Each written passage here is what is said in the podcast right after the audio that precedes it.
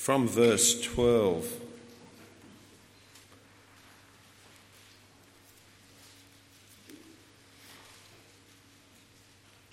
Now, when I went to Troas to preach the gospel of Christ and found that the Lord had opened a door for me, I still had no peace of mind because I did not find my brother Titus there.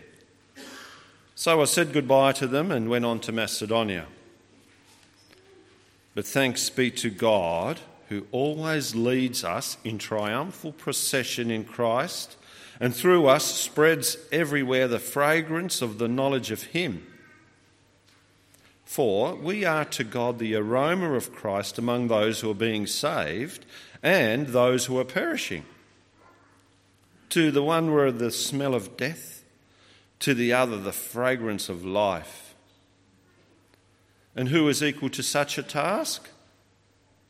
Unlike so many, we do not peddle the word of God for profit.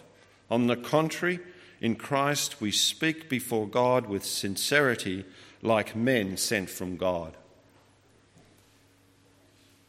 Are we beginning to commend ourselves again? Or do we need, like some people, letters of recommendation to you or from you? You yourselves are our letter, written on our hearts, known and read by everybody. You show that you're a letter from, from Christ, the result of our ministry, written not with ink, but with the Spirit of the living God. Not on tablets of stone, but on tablets of human hearts. Such confidence as this is ours through Christ before God. Not that we are competent in ourselves to claim anything for ourselves, but our competence comes from God he has made us competent as ministers of a new covenant, not of the letter, but of the Spirit. For the letter kills, but the Spirit gives life. Now, if the ministry that brought death, which was engraved in letters on stone, came with glory, so that the Israelites could not look steadily at the face of Moses because of its glory, fading though it was, will not the ministry of the Spirit be even more glorious? If the ministry that condemns men is glorious, how much more glorious is the ministry that brings righteousness?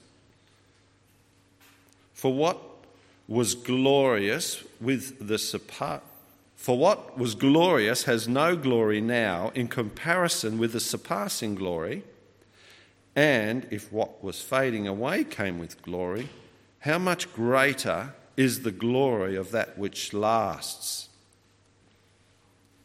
Therefore, since we have such a hope, we are very bold, but we are not like Moses, who would put a veil over his face to keep the Israelites from gazing as it while the radiance was fading away. But their, mind, their minds were made dull for to this day the same veil remains when the Old Covenant is read. It has not been removed, because only in Christ is it taken away. Even to this day, when Moses is read, a veil covers their hearts. But whenever anyone turns to the Lord, the veil is taken away.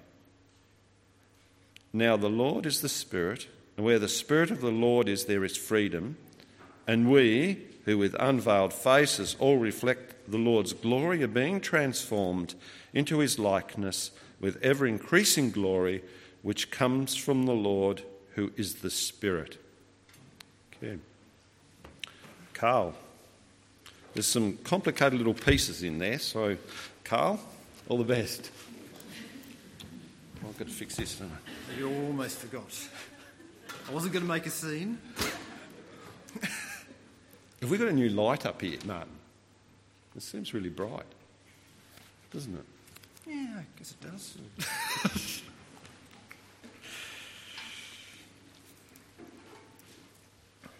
Normally I'd have my light meter with me, but uh, I left it at home, I think. But uh, not to worry. Well, maybe we'll pray before we uh, look at God's word. Heavenly Father, we ask again for your blessing uh, as we come to think about these words of the Apostle Paul. Lord, thank you that you speak uh, to us. You have spoken to Christians throughout thousands of years through these words, and we ask that uh, as we read them this morning, that you would speak to us as well, that you would open our hearts to catch a glimpse of the glory of Christ uh, and the glory and the challenge uh, of gospel ministry and gospel service.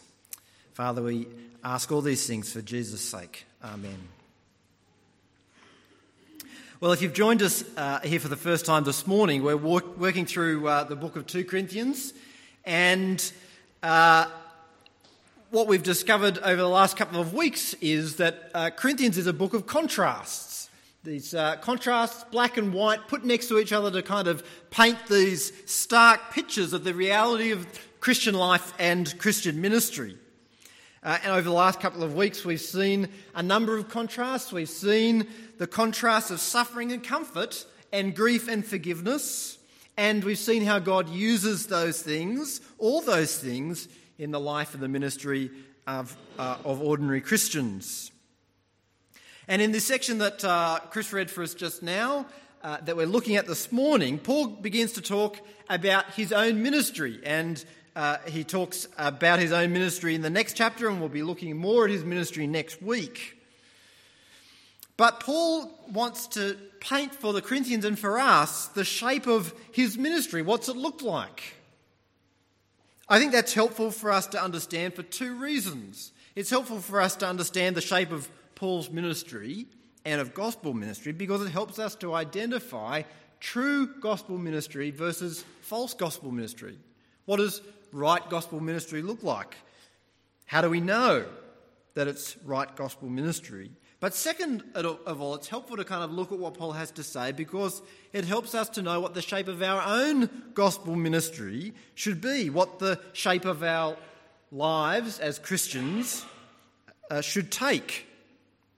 When we talk about gospel ministry, uh, we often think of things like, well, someone becoming a minister or someone teaching Sunday school or taking youth group or something like that. But gospel ministry just means Serving people, ministry just means service. Gospel ministry just means serving people with the words of the gospel. And so, what Paul wants us to know is what does authentic gospel ministry look like? What should our gospel ministry look like? Our serving people with the words of the gospel. And Paul gives us three contrasts, as if one wasn't enough. He gives us three, and he gives us the contrast of two aromas two kinds of recommendation and two kinds of covenant. The first contrast is between the two aromas, and Paul begins by continuing to tell the story of how his ministry plans changed and unfolded. Last week we read how Paul had wanted to go and visit the Corinthians. That hadn't happened. He'd written a letter instead. And now he goes on to say how some of his other plans had changed. He'd gone to Troas to find Titus, but Titus wasn't there. And when Titus wasn't there, he couldn't find peace. So he decided, well, I'm going to keep going. I'm going to go on to Macedonia uh, and see what happens there. What's remarkable about what Paul says is that he doesn't see these changes in his plans as failures or as hindrances to the gospel, but he sees them instead as Jesus leading him in this triumph, spreading the aroma of the gospel everywhere. So he says in verse 14, But thanks be to God who always leads us in triumphal procession in Christ and through us spreads everywhere the fragrance of the knowledge of him. The background of what Paul is talking about comes from the Roman world. And in the Roman world, uh, what often happened is after a military victory, the victorious general would parade through the streets There'd be this big celebration, and uh, the general would come through with, uh, you know, all these garlands and, you know, I don't know, people with streamers. I'm not sure if they had streamers in those days, but if they did, they would have been there. Uh, and the, the general was in his chariot uh, going along. But what's important uh, was that one of the key characters in this triumphal procession was some of the captives uh, of the opposing armies. And Paul's saying, what he's saying is that he is like one of these captives, captives in the procession of this victorious general being led here and there, wherever it is, in order to make known the victory of Jesus Christ. Jesus is the victorious general. Paul is, is taken here and there to spread the message of Jesus' victory. It's easy to think of our gospel ministry and our gospel service as the things that we do to fill in the spare bits of our lives. We choose the times and the places that we serve. But Paul's view of Christian ministry and service is quite different. Paul says he's herded, if you like, before the chariot of Jesus to Macedonia, Troas, wherever it is. God chooses the place and the times. Paul doesn't see his change of plans as a failure,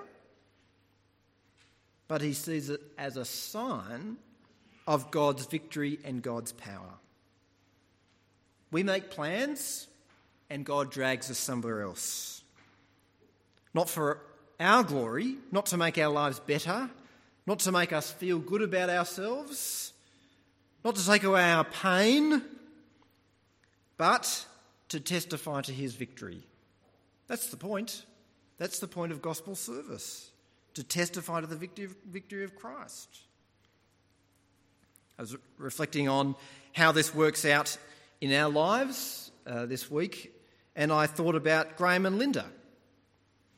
Uh, you remember at the end of last year, they had their plans to stay until Christmas and to come back to Australia at the beginning of January.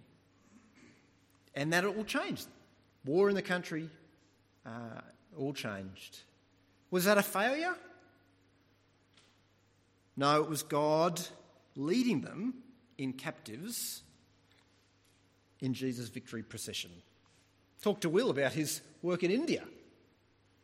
All kinds of challenges, all kinds of plans, and things that don't work out. Are they failures? No, Paul says they're Jesus leading us as captives in a victory procession. Earlier this year, we made some plans as a church about starting a new service, about planting a new service. And those plans didn't come off. And who knows where God will take us in the next step. But one thing is for certain where we go, it won't be as free people. And it may not be to the place that we want to go. we will go as captives in the victory procession of Christ, so that the nations might know his glory. Jesus leads Paul in triumphal procession. Well, what kind of triumph is it? Somewhat strangely, it's a fragrant triumph. Uh, it feels a bit like a mixed metaphor. You wouldn't normally put military triumph together with fragrance, with Chanel number five, but that's the kind of thing that, uh, that Paul has in mind. Again, the imagery comes from this Roman victory parade. As the general passed through the street, there'd be these fragrant spices, these aromatic uh, smells filling the air. Incense would be burned. And Paul says that in the same way, his slavery to Christ is a public and fragrant witness to the news that Jesus is king. You can't, you can't miss it. If you're in your house, you'd smell the smells and you'd come out and see what was going on. Paul's ministry is a witness to the news that Jesus is king, that Jesus reigns. But that fragrance is a kind of a double edged fragrance, just to mix the metaphors a little bit more. It's a, it's a double edged fragrance. To some people, Paul says, for we are the aroma. Uh, we are to God the aroma of Christ among those who are being saved and those who are perishing. To the one, we are the smell of death, and to the other, the fragrance of life. So imagine these people, they're watching the uh, parade of the general, he's coming in. There's all these sights, there's, there's these amazing smells filling the air. If you're on the side of the general, and you smell those smells and see those sights, they are sweet smells. Because they're the smell of victory, aren't they? And you go, yep, we've won. But you might be in that parade as well, and actually, you'd kind of been on the side of the other people. And you're watching this parade, and there's these smells. It's the same smells, actually. It's the same, same incense. But now, instead of it being a sweet smell, it's the stench of defeat and the stench of death. It's not, it's not that it's two different smells, one good and one bad, but one smell, one aroma, one pleasant aroma. And to some people it's life, and to some people it's death. And Paul says, as we present the good news of Jesus' victory, that Jesus reigns, as we say to people, Jesus is king. He's won the victory over sin, our sin, and death and judgment. As we say that news, it is to some people the most wonderful thing that they have ever heard. We've won. And to some people, it's the worst news they could ever hear. As we present the gospel, it divides people. It's a message which creates hostility. We think when we present the gospel and people don't receive it, that it's our fault. But no, it's a message which divides people, Paul says. And that's God's plan. What is gospel ministry like? It's like being led as a captive in the victory parade of Jesus with sweet fragrances which, which offend some people and bring great joy to others.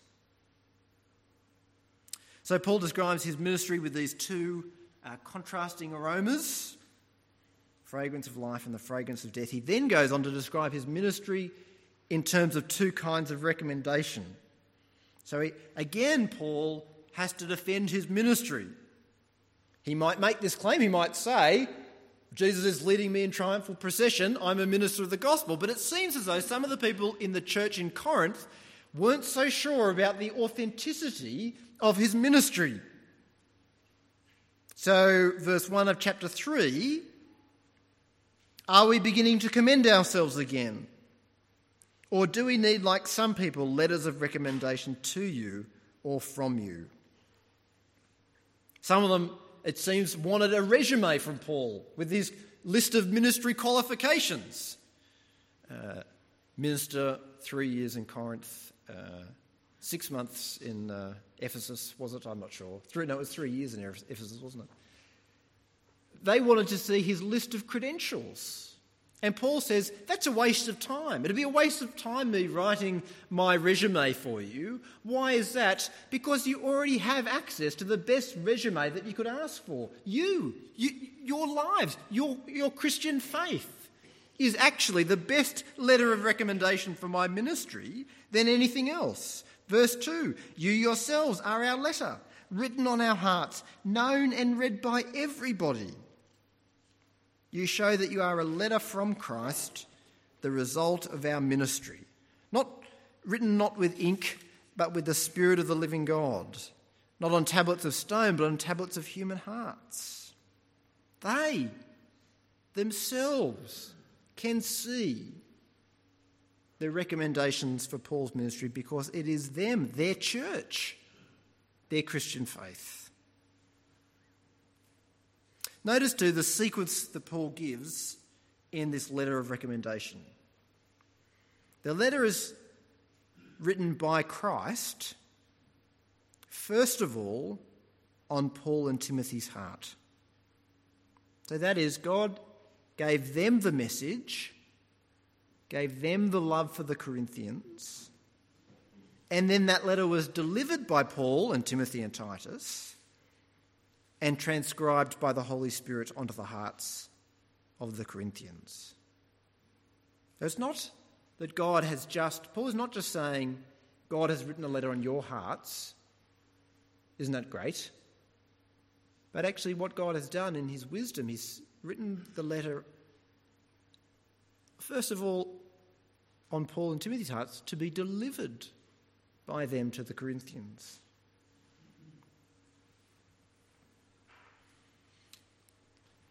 What is the best recommendation of a ministry? Paul says it is Christians, people whose lives have been changed, transformed, remade, remolded by the power of the Holy Spirit, people whose lives have been gripped by the love of God, people who have been gripped by the desire for holiness, by passion for holiness, people who throw off sin, people who are becoming mature in Christ, people who are taking up their cross daily and following Jesus. That is the best recommendation of a true gospel ministry. When we see that, it doesn't matter what someone has written on a piece of paper, three years, such and such, doesn't matter. What matters is the lives that have been transformed by that ministry. It's also a useful test. So we can ask ourselves who has God used me to bring to maturity? Who has been brought to faith by my ministry? Who has been brought from an immature faith to a mature faith through the work that you've done? Who has God written on your heart as a letter to be delivered by you to them by the power of the Holy Spirit? It's a sad thing, I think, if when we examine our lives we find no letters of recommendation. You, see, there's no, if there's no letters of recommendation coming from our lives, no Christians being made or discipled or brought to maturity, if there's no letters of recommendation, then what does that say about our ministry as Christians? What does that say about our faith? It's a sad thing if there are no letters of recommendation. And indeed, more than that, it's a cause, I think, for humility and confession before God. So, God, I don't, I don't understand what's going on here, but my life has borne no ministry fruit. But what a joy it is, on the flip side, when we can point to people and circumstances and say, by the grace of God, that person's life has been changed by my ministry. It might just be the ministry of turning up and saying a word in season. As I said before, it doesn't mean ministry doesn't mean teaching Sunday school or becoming a pastor. It means serving people with the words of the gospel.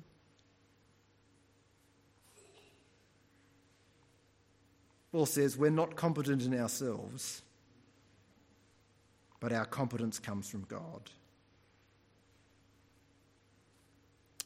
Two aromas the fragrance of life and the stench of death. Two kinds of recommendation written letters on paper versus letters from Christ, written on the hearts by the Holy Spirit.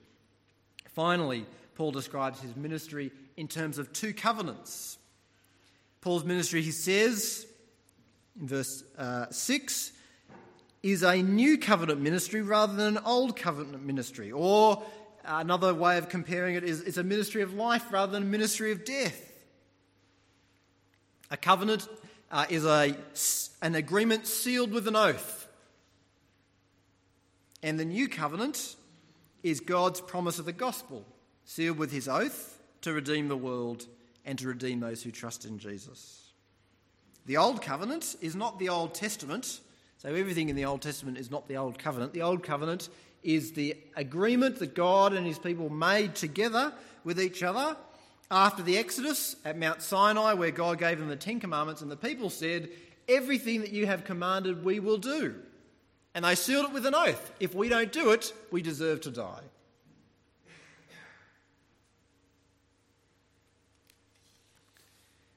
Of course, the problem was that they couldn't do it. They couldn't hold up their end of the bargain. They couldn't do everything that God said.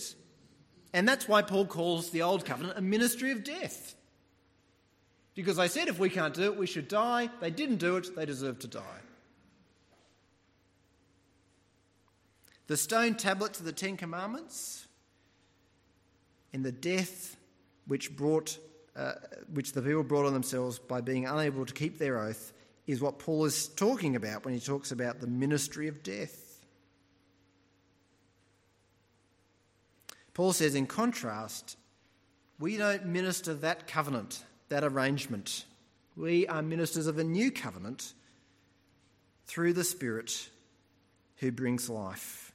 That is, through the Spirit, we are united with Christ in his powerful resurrection from the dead. The letter kills, the old covenant only brought death, but the Spirit brings us the life and the power of Jesus' resurrection.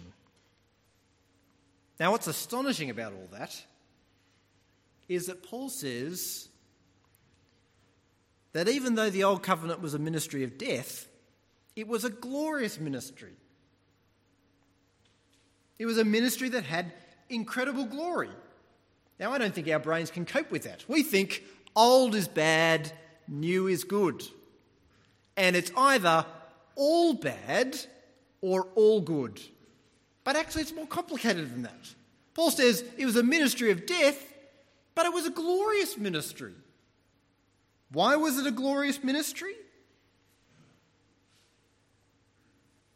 It was glorious because it gave them a vision of the glory of God. The evidence of its glory, Paul says, is, in Exodus 34. In Exodus 34, we're told about Moses and how he would go into the presence of God and he'd meet with God. And after he'd come out, he'd come out of uh, his meeting with God and he'd have to put a veil over his face because his face was shining from seeing the glory of God. He wore a veil, Paul says in verse 13, to keep the Israelites from gazing at it. That is the glory, while the radiance was fading away. Moses saw the glory of God and was transformed by it. His face shone because of it. And he hid his face so that the people wouldn't think, well, this is it. We've seen the glory of God, this is where it's at. Because it was just a glimpse. Do you see? The Old Covenant, the law, gave a sneak peek of the glory of God. They saw the glory of God on Moses' face. They saw the glory of God when it filled the temple. They saw the glory of God as he went with them through the desert in a, uh, in a cloud of fire by night and, a, and a, uh, sorry, a pillar of fire by night and a pillar of cloud by day. They saw the glory of God. They saw the glory of God when the priests were first ordained. You remember that in, in Leviticus 9 and chapter uh, 10 as well. But it was a hidden glory, hidden by the veil of Moses, hidden behind the curtain of the most holy place, hidden at the top of Mount Sinai, a mountain which couldn't be approached except by Moses for fear that the people would die. They foresaw the glory of the gospel but only in shapes and shadows. They saw in shapes and shadows the glory of the sacrifice of Christ in the sacrifices of the Old Testament. In its rituals and its symbols, it pointed to Jesus. It pointed to the presence of God in the new creation. It was a glorious ministry. But it was a veiled, shadowy ministry. And so Moses covered his face so that nobody would think, this is it. We've got back to God.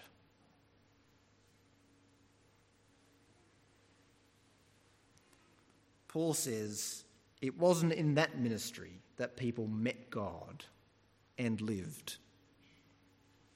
It's in this new ministry through Jesus Christ where we see firsthand the glory of God. The veil is ripped away, the curtain torn down.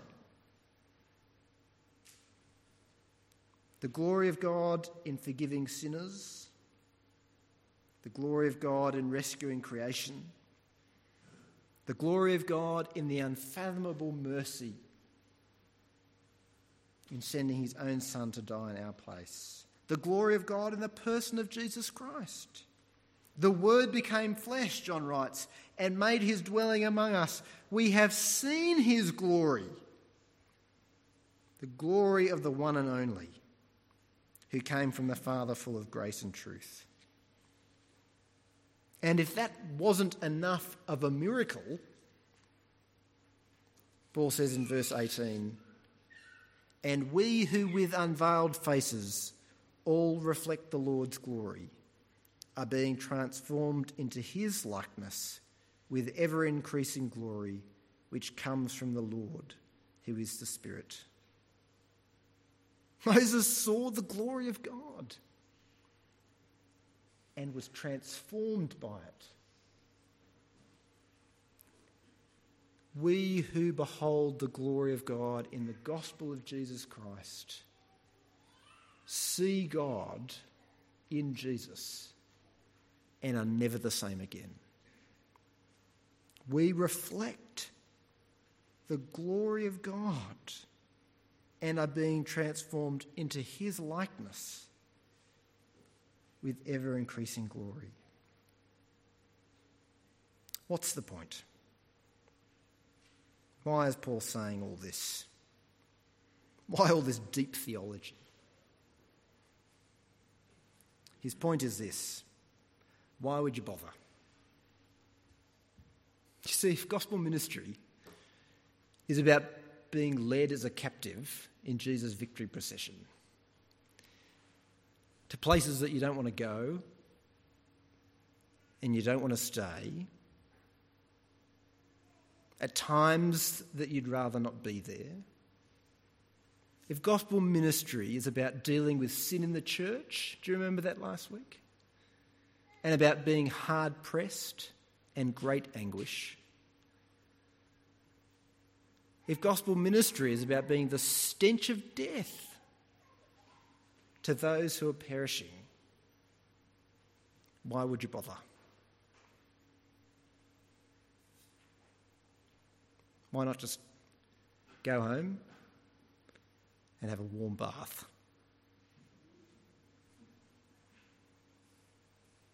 Paul says, because in our hands is the glory of God. We have seen him, the glory of the one and only, full of grace and truth. I uh, played yesterday uh, in, a, uh, in my trombone quartet. Uh, and I was talking with one of the other guys beforehand, and I was lamenting the songs that we had to play. Uh, and I was saying I really didn't want to play because in two of the songs I had to start, which means I was all on my own, which is never a good thing to do. And in the other, in the other part, I had the, I had the kind of the opposing line, or kind of the solo part. And all three of the songs, I had to do things, I had to be exposed. And I said, I don't like it because the whole point of being the third trombone is that you get to hide behind everybody else. And he said to me, jokingly, he said, that it was wrong for me to hide my prodigious talent, you know, under a bushel. And we laughed. But actually, you know, there's something true about that, isn't there? You know, if you have a great gift, it's sort of wrong in a way just to hide it away and to, to hold it back. And if that's true of third rate trombone playing in a quartet of a bunch of friends, if that's true there, how much more true is it if we have in our hands the gift of the glory of God in the face of Jesus Christ? Why bother? Because we have the glory of God in Jesus Christ. What is gospel ministry like? It's like being led as a captive in the victory procession of Jesus. It's hard, it's full of trials, it invites opposition, it's the stench of death. But it is also, in Jesus Christ, the glory of God. Let's pray.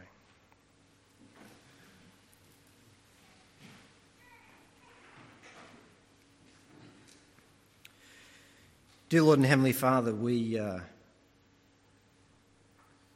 are but humble slaves and captives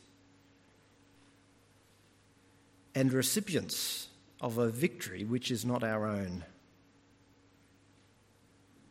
Except that in Jesus Christ, you have not only defeated us and sin and death, but you have welcomed us into Jesus' victory. And Lord, even as we're led as captives and slaves to places where we wouldn't go and at times where we wouldn't, which we wouldn't choose. Lord, even as you lead us, we share in Jesus' victory. Lord, we pray that you would help us to have Paul's frame of reference to the successes and the failures of our life. That we would see everything that we are involved in as pursuing this one great aim of revealing and unveiling your glory through the gospel of Jesus Christ. Father, open our eyes wider so that we might behold your glory more and more. And that through the Spirit, as we behold you, we would be transformed with ever increasing glory into the likeness of your dear Son, Jesus Christ. And Lord, we ask that as we are changed, that you would help us to hold out the light of your glory to the world around us as well. Equip us for such a great task, we pray. For Jesus' sake. Amen.